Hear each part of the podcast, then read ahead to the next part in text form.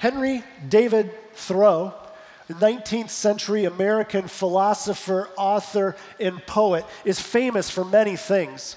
But one of the things he is famous for is his gift for one liners. He had this incredible way of putting words on paper that, that, that make us remember them, that stick out in our minds. And one of his most famous quotes, one of my favorite of his quotes, is this one If a man does not keep pace with his companions, perhaps it is because he hears a different drummer. If a man does not keep pace with his companions, perhaps it is because he hears a different drummer. Now, we paraphrase that and we say he or she marches to the beat of a different drummer. Do you know anybody that marches to the beat of a different drummer? Yeah, you may be sitting next to somebody that marches to the beat of a different drummer. But here's the thing as a Christian, as a follower of Jesus, do you feel like you march to the beat of a different drummer? I think you should. I often feel like I march to the beat of a different drummer. We live in a world that thinks and believes completely differently than we do. We live in a world that thinks, believes, and acts completely differently than we do. I want you to think a minute uh, just about what you believe. Let me help you with what you, as followers of Jesus, believe. Let's think about this for a minute. You believe that God created the heavens and the earth, that there's a God that created everything. And that God that created everything, He also created each of you. And He created you to have a relationship with Him, to have fellowship with Him, but you messed that up. You rebelled against Him, and that's called sin. And that sin separates you from God. But God doesn't like that you're separated from Him. So, this God that created everything, because He wants a relationship with you, sends His only Son, Jesus, to earth to live a perfect life, to die on a cross, and to rise again from the dead. That's what you believe. Rise again from the dead. And that if you put your faith and trust in Jesus, you can have your sins wiped away, forgiven, and you can have a relationship with that God that created everything. And not only that, if you have that relationship with God and you are in Christ, that means Christ has made you a new creature. And you now have a new life. And you now have the power to live that new life. And then he says, But hey, when you're living that life, you're going to experience some disappointments, discouragements, and hurts. But God says, hey, I got that all under control. And then one day you're going to live that life and you're going to die and you're going to be placed in a grave, and immediately your soul is going to ascend to heaven and you are going to be in eternal bliss with God in heaven. Oh, but remember, Jesus is also coming back. And when he comes back, he's going to judge the living and the dead and make everything completely right because at the ultimate resurrection, body and soul are going to unite, and forever, all of us who believe in Jesus are going to be with God in eternal perfection. That's what you believe. You're good. That's what you believe. That is a lot to believe. How do you know that you believe that? How do you know those things? Because here's the thing I can look at all those things with my physical eyes, and I don't, I, I can't see them very well. Because I can look with my physical eyes and I don't know that a God exists. With my physical eyes, I can look and I can't see that my sins are forgiven. And with my physical eyes, I cannot see that all things, all things work together for good. All the disappointments, all the discouragements, all the hurts of this life, God somehow works them all for good. But I can't see that with my physical eyes. So, how do you know? How do you know those things? It's because you march to the beat of a different drummer. It's because you don't see those things with your physical eyes. Because you cannot see most of those things with your physical eyes. But you can see every one of those things with eyes of faith. And we are here this morning to work on developing our eyes of faith so we can clearly see all of those things and we can experience a life that is full and a life in which we can see how God is moving in our relationship, in our finances, in our jobs, in our health situations. If we see with the eyes of faith, everything becomes clear, knowable, and real. So, if you would, take your Bibles and turn to Hebrews chapter 11. We're going to continue this morning in our study in Hebrews. We're looking, remember, we're on these journeys of faith. Every step counts on the journey. And this morning we're going to be in Hebrews chapter 11 and we're going to continue where Jim left off two weeks ago. Hebrews chapter 11, it's page 974 in the Pew Bible. I'd encourage you to follow along this morning. Two weeks ago, we looked at a definition of faith. The definition is found right here in Hebrews 11 in verse 1. It reads, Now faith is confidence in what we hope for and assurance about what we do not see. We learned two weeks ago that this means that faith is a way of seeing things that are normally unseeable. Faith is a way of seeing things that is normally unseeable. Remember the story of Elisha. Elisha was able to see the angel armies of the Lord. He was able to see that the angel armies of the Lord were greater in number than the armies of Syria. Elisha saw with eyes of faith. Faith is a way of knowing things. But if you're like me, you're not so much like Elisha. If you're like me, it's often difficult to see with eyes of faith. I'm pretty good at seeing with my physical eyes. I need to work on seeing with eyes of faith. So, two weeks ago, Jim encouraged us to pray. He said, Pray that God, pray and ask God to open up your eyes of faith so you can see Him in how He's working in your life. Pray that He opens up your eyes of faith. So I hope that two weeks ago you began praying that God would open up your eyes of faith. And I believe if you did that, He has begun to open up your eyes of faith. But the reason that Hebrews chapter 11 is such a great chapter, it's not just because it defines faith for us. It's because it gives us examples of people who lived by faith. Hebrews 11 has a list of people, regular, ordinary, real people who chose to live their lives by faith. So, what we're going to do this morning is we are going to look at the first three people that the writer of Hebrews identifies as living with eyes of faith. This morning, we're going to look at three men who marched to the beat of a different drummer. Look at Hebrews 11, verse 4. We'll begin reading there. By faith, Abel brought God a better offering than Cain did. By faith, he was commended as righteous when God spoke well of his offerings. And by faith, Abel still speaks, even though he is dead. By faith, Enoch was taken from this life so that he did not experience death. He could not be found because God had taken him away. For before he was taken, he was commended as one who pleased God. And without faith, it is impossible to please God, because anyone who comes to him must believe that he exists and that he rewards those who earnestly seek him. By faith, Noah, when warned about things not yet seen, in holy fear built an ark to save his family. By his faith, he condemned the world and became heir of the righteousness that is in keeping with faith the writer of Hebrews identifies three men who lived with the eyes of faith Abel, Enoch, and Noah.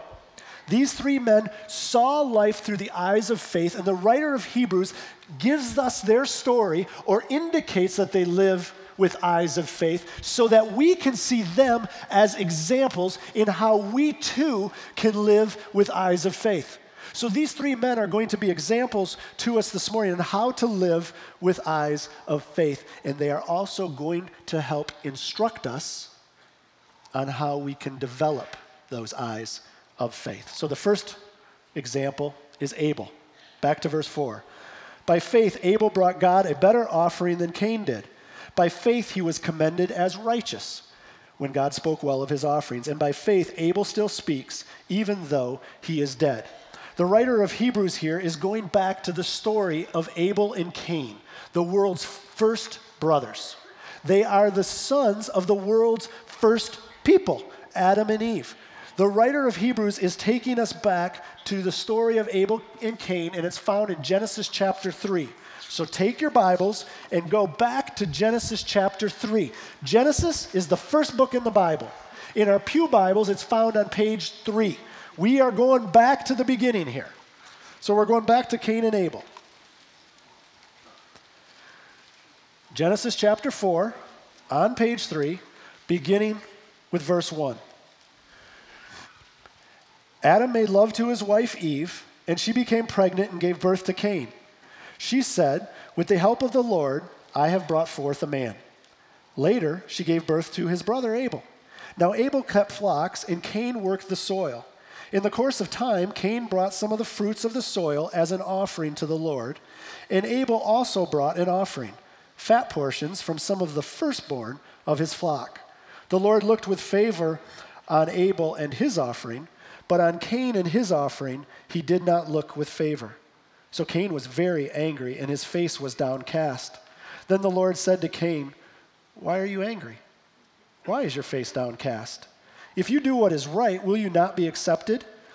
But if you do not do what is right, sin is crouching at your door. It desires to have you, but you must rule over it.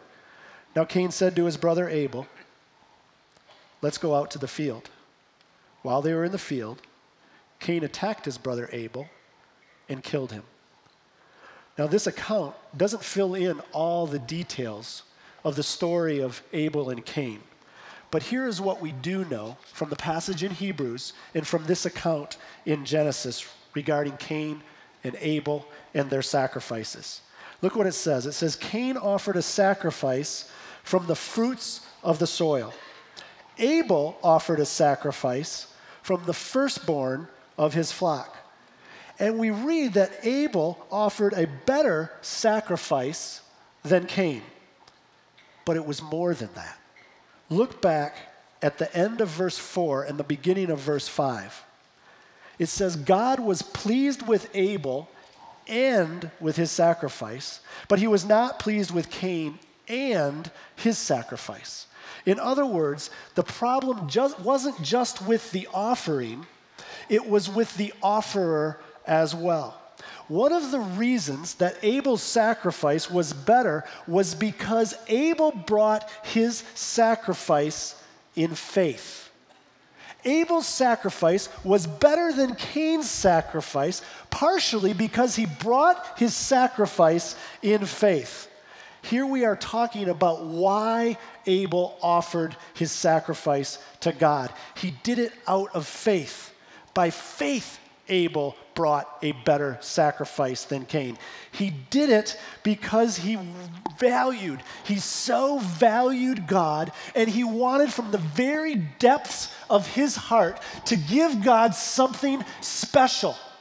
So that's what he does. From the depths of his heart, he gives God something extremely special because of his faith. Because of his faith, Abel worships God. But Cain, Cain doesn't make the same kind of offering.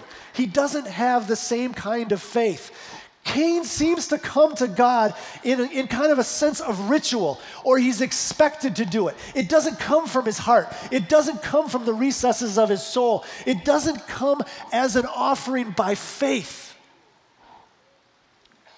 No, it can be our tendency to look back at these stories and think to ourselves, wow, that, that's way, that's thousands of years ago. In fact, it's on page three, it's at the beginning.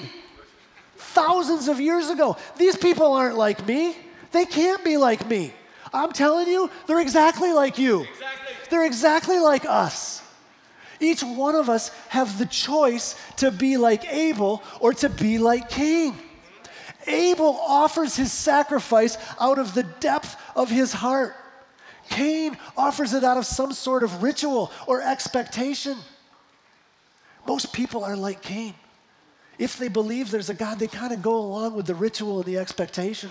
And some don't give him any time or credit at all. But it's Abel. Abel got it. He made a decision. Look what it says in verse 4. He made a decision to part with what? The firstborn of his flock.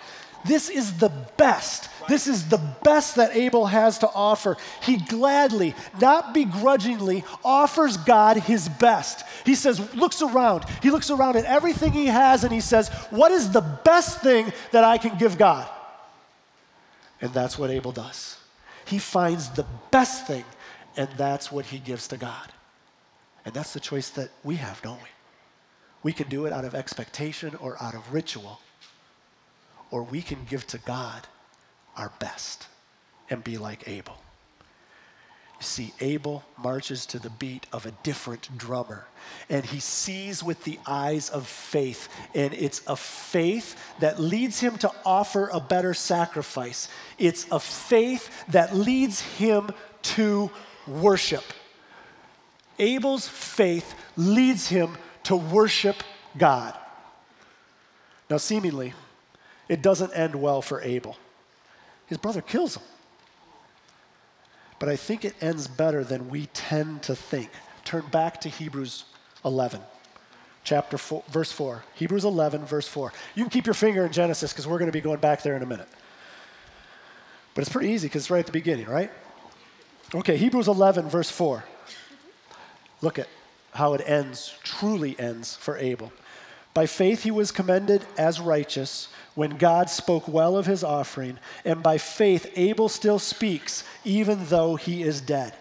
Because of Abel's faith, God calls him righteous. Because of Abel's faith, God blesses Abel. Yes, he dies, but to this day, from the grave, he speaks. He's the illustration that God uses for you and for me to see what faith looks like.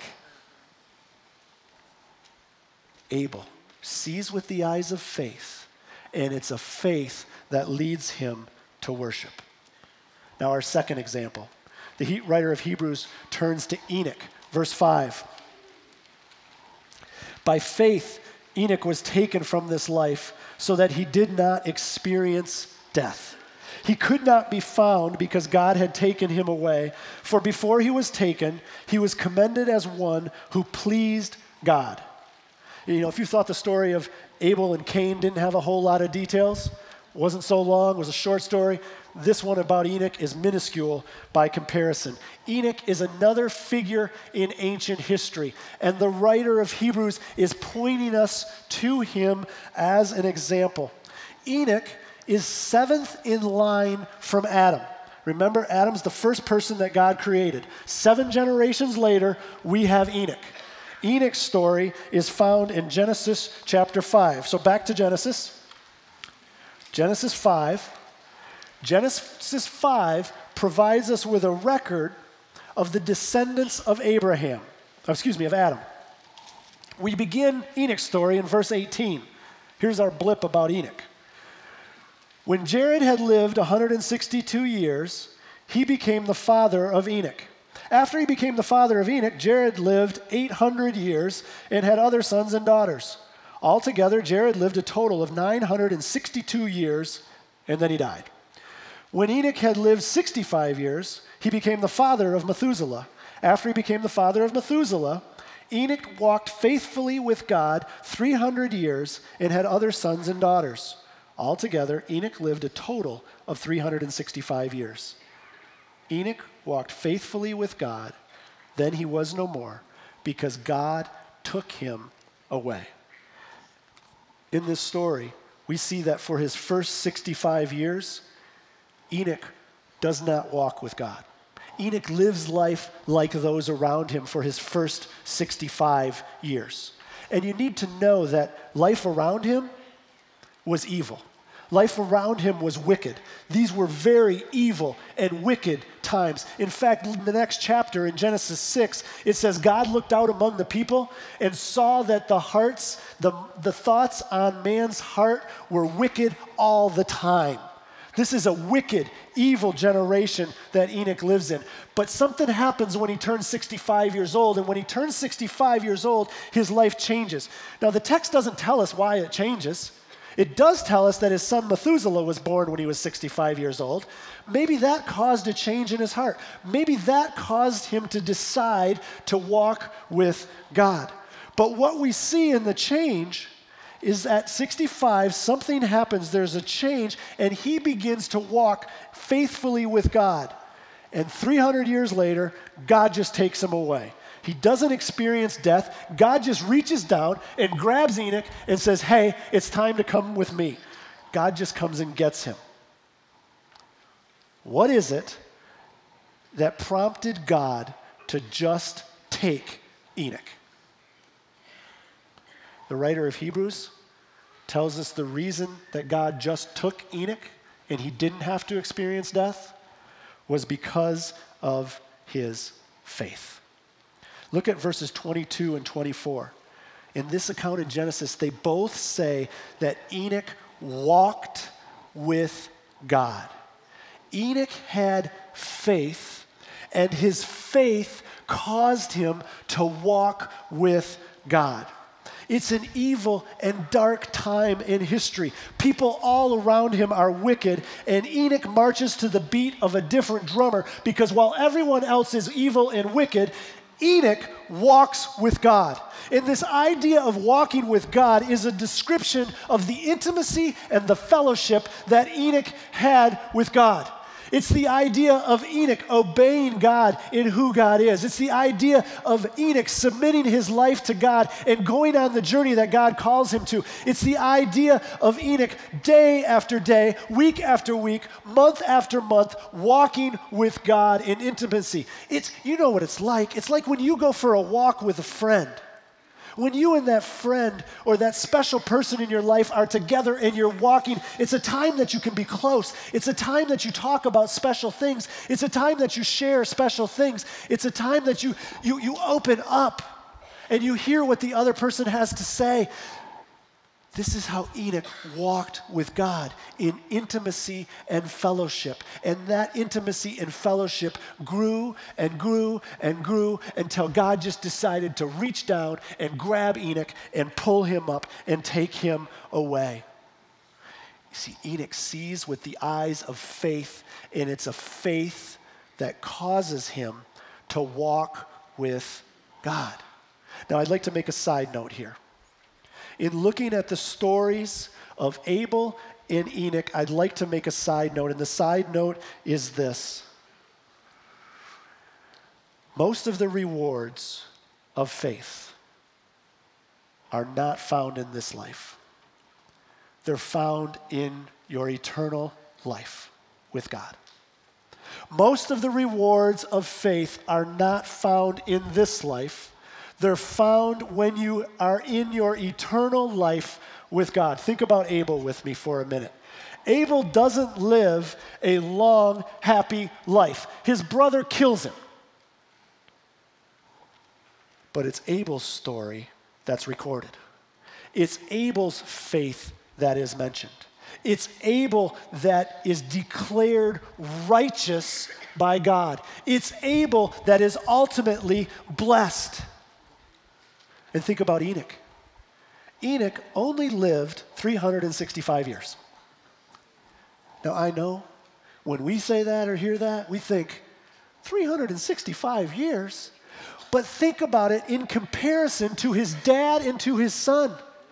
His dad lives 960 some years. His son holds the record with 969 years. And Enoch only lives 365 years. But Enoch, but Enoch was declared righteous by God, and Enoch was blessed. See, most of the rewards of faith don't occur in this life, they occur in the life to come. And you know this, don't you? Because there's times when you're worshiping and you're thinking to yourself, man, I should, I should be, I'm, I'm trying to do this in faith. I'm trying to walk in this worship thing but I kind of feel distant. That's because most of the rewards of faith come in the life to come. And I know you, there are those of you who are trying to walk with God, but it is a lonely walk. You feel alone and you feel like it's just you and it's just God, and maybe everybody else seems to have abandoned you. Don't give up because most of the rewards of faith are found in the life to come. So, Abel Abel sees with the eyes of faith, and it's a faith that causes him to worship. Enoch sees with the eyes of faith, and it's a faith that leads him to walk with God. Now, our third example, back to Hebrews 11, our third example is Noah. Now, many of us know the story of Noah. It's the guy who builds the big ark, brings a bunch of animals on it, and God sends the flood. Look at verse 7. By faith, Noah when warned about things not yet seen, in holy fear built an ark to save his family. By his faith, he condemned the world and became heir of the righteousness that is in keeping with faith. Now, jump back to Genesis chapter 6, because we're going to look at the story that the writer of Hebrews is referring to. Genesis 6, beginning in verse 9, this is what it reads This is the account of Noah and his family. Noah was a righteous man, blameless among the people of his time, and he walked faithfully with God. Noah had three sons Shem, Ham, and Japheth. Now the earth was corrupt in God's sight and was full of violence. God saw how corrupt the earth had become, for all the people of the earth had corrupted their ways. So God said to Noah, I'm going to put an end to all the people, for the earth is filled with violence because of them. I am surely going to destroy both them and the earth. So make yourself an ark of cypress wood, make rooms in it, and coat it with pitch inside and out. So Noah does exactly that he starts to make and build an ark. He does what God tells him to do. He's building an ark so he can bring his wife, his three sons, their wives, and a bunch of animals into this ark with him. And look what it says in verse 22 about Noah Noah did everything just as God commanded him. Noah is another person who sees with the eyes of faith. Think about this with me for a moment. God sees that the world is terribly, terribly wicked. Man's minds are filled with evil thoughts, but he finds one righteous man. He finds one righteous man. He says to Noah, To save yourself and to save your family and to save some animals, you need to go and build an ark. And he says, You need to build a massive ark, not just a fishing boat in your backyard. You need to build a massive ark. Now, think about this. He's likely building this massive ark hundreds of miles away from any ocean. He's building it in a world in which most people believe had not yet experienced any rain. And it takes him around a hundred years to build this massive ark.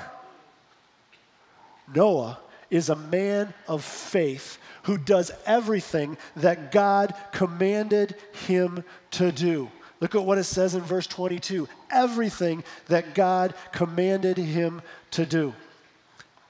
Now, this isn't all that foreign to us either. Yes, it was a long time ago, but the situation is very, very similar. We live in a world that is evil. We live in a world with, with, with wicked people who have wicked thoughts. And we are called, just like Noah, to live by faith and to see with the eyes of faith. Because all around us, there's infidelity, adultery, and hooking up. And we're called to live a life of love and purity in our relationships. All around us, there's lying, there's cheating, there's stealing in our schools, in our marriages, in relationships, in the marketplace, and we're called to live a life of truth and honesty. Just like Noah lived by faith and was a witness, we are called to live by faith and be a witness as well. I know what you may be thinking. You may be thinking, okay, I get that. I hear that Noah was a witness and stood by faith for God. But you don't get it from me. If I do that, I'm going to completely stand out. I'm going to, somebody's going to mock me. Somebody's going to make fun of me. Man, they even maybe rise to the level of persecution. Okay, think about Noah for a minute. A hundred years building an ark in his backyard? Do you realize the mocking and the ridicule? These people have never seen rain. They're hundreds of miles away from an ocean, and Noah stands up and he starts to pound a bunch of nails into cypress wood and says, Hey, what are you doing? Hey, I'm building an ark. Noah sees with eyes of faith. And it's his eyes of faith that cause him to build an ark and stand as a witness for God. We are called to exactly the same. We have looked at three examples of individuals who saw with the eyes of faith, three individuals that marched to the beat of a different drummer. Abel, by faith, Abel is able to properly worship God. By faith, Enoch walks with God. By faith, Noah witnesses for God.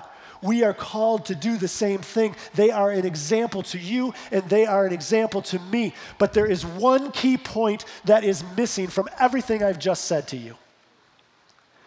And that is the question who or what is their faith in? Who or what is their faith in? Because up until this point, it's just been by faith Abel, by faith Enoch, by faith Noah. Who is their faith in? Who is it that they actually see with eyes of faith that cause them to do what they do? They see God. They see God and they see who He is and they recognize His character and His person and His personality and His promises and they see Him so they live by faith because they can see with the eyes of faith. Turn back to Hebrews 11, verse 6. Hebrews 11, verse 6. There is an object to their faith. And this verse clearly focuses our attention on the recipient of their faith and on the recipient of our faith. Verse 6 And without faith, it is impossible to please God because anyone who comes to him must believe that he exists and that he rewards those who earnestly seek him. Nestled among these three examples, the author makes sure that we understand that without faith, we cannot please God. Without faith, it is impossible to please God. You see, faith is the currency that God uses in our exchange with Him. It is invaluable to our relationship. It is the way that He has ordained for us to have relationship with Him. We have to have faith. And the writer goes on to say, we have to have faith, but the faith has to be in Him. Look at what it says because anyone who comes to Him, God, must believe that He exists and that He rewards those who earnestly seek Him. This is an incredibly important phrase. He is telling us that the object of our faith is God. You need to believe that God exists and that He rewards those who earnestly seek Him. You see, it's not faith for faith's sake. We live in a world that says, just have faith. Man, just believe. Believe what? Believe I'm down 34 to nothing with a few minutes to go, and if I believe somehow I'm going to come back and win? That is not the faith. It's not faith in faith. It's not faith for faith's sake. It's not just believe and it will happen. It is faith in God. You see, what happens is, is a, by faith, Abel believes that God exists and he believes that God's going to reward him. And he does. By faith, Enoch believes that God exists. He believes that God is going to reward him, and he does. By faith, Noah believes that God exists, and he believes that God is going to reward him, and he does. Each one of these are examples to you and to me how we can live our lives by faith. With the eyes of faith, Abel was able to worship God. With the eyes of faith, Enoch was able to walk with God. With the eyes of faith, Noah was able to witness for God. Because their faith was in God. And that's what God calls you to do and He calls me to do to open our eyes of faith and place our faith and our trust in Him. You see, everything that is knowable and meaningful in this journey of faith we're on is best seen through the eyes of faith. your job, your relationships, your health, your finances, everything about this life is knowable and best seen through the eyes of faith. So the writer of Hebrews says, Be like Abel, be like Enoch, be like Noah by faith. And I know what you're thinking. I know what some of you are thinking. Yeah, that sounds really easy. I've been praying for two weeks and I haven't seen anything. Yeah, my physical eyes work, but my eyes of faith don't work. I get it. I know. Life is tough. It is hard. It is difficult. So, what do you do? Here's what you do you keep praying. You keep praying that God is going to open your eyes, and He's going to. But here's what you do you reverse the formula.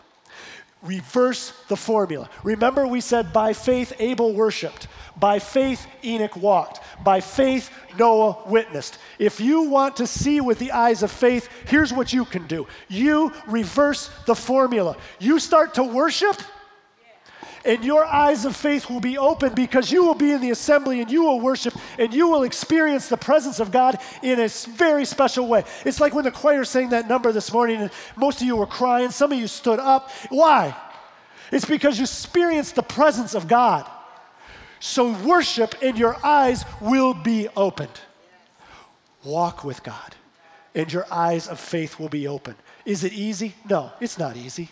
It's hard. But you walk and you take step after step after step after step in obedience, following His call, and He will show up. And you know this. You know this because you can look back at your life and you can say, okay, I, I, I remember 10 years ago, I remember when He showed up. Walk with Him, and He will open your eyes. And finally, if your eyes aren't open with eyes of faith, witness Stand up and witness with your mouth, with your actions. Be like Noah in an evil, wicked world and stand up. And I promise you, God will honor that by opening your eyes. If you cannot see with eyes of faith, you keep praying and you worship, you walk, and you witness. And you will start to see things like you have never seen them before. Let's pray.